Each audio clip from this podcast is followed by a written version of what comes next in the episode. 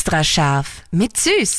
Kochtipps auf Live-Radio mit Dominik Süß. Heute machen wir euch zum Profi-Soßenbinder. Wie kann man denn am besten Soßen binden? Also dicker machen, wenn sie einfach recht flüssig sind. Unser Profikoch Dominik, du weißt, wie es geht. Das klassische Soßenbinden machen ja die meisten wahrscheinlich mit, mit Mehl. Ich mache ich auch sehr gerne, ist ja sehr effektiv. Ja. Ich mache aber auch sehr gerne mit Maisstärke. Wenn wir sagen dürfen, sagen wir mal jetzt einer. Also ich tue das Maisstärke mit kaltem Wasser anrühren und in die kochende Flüssigkeit gebe ich das dann hinein. Was ist da der Vorteil, warum ich das mache? Mittlerweile habe ich immer mehr Probleme mit Gluten. Wenn ich das mit meinen Zähnen mache, bin ich glutenfrei unterwegs. Das ist natürlich ein Riesenvorteil.